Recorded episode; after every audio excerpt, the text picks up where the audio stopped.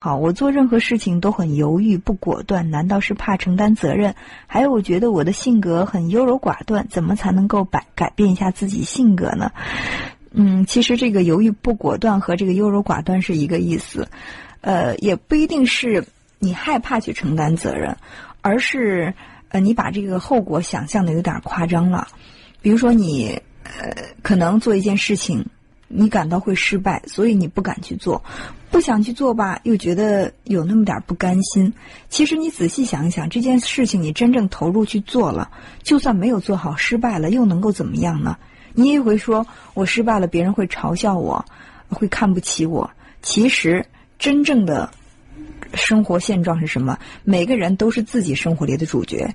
这件事情失败了，对你的打击也许很大，但是别人也许仅仅是看到了而已，他们不会在心里面啊对这个事情过分的在意，当然也更不会把嘲笑你作为自己生活的主题。所以，我们只要自己问心无愧，自己投入了，那不管收获的是一个什么样的结果，我们自己能够承受就行了。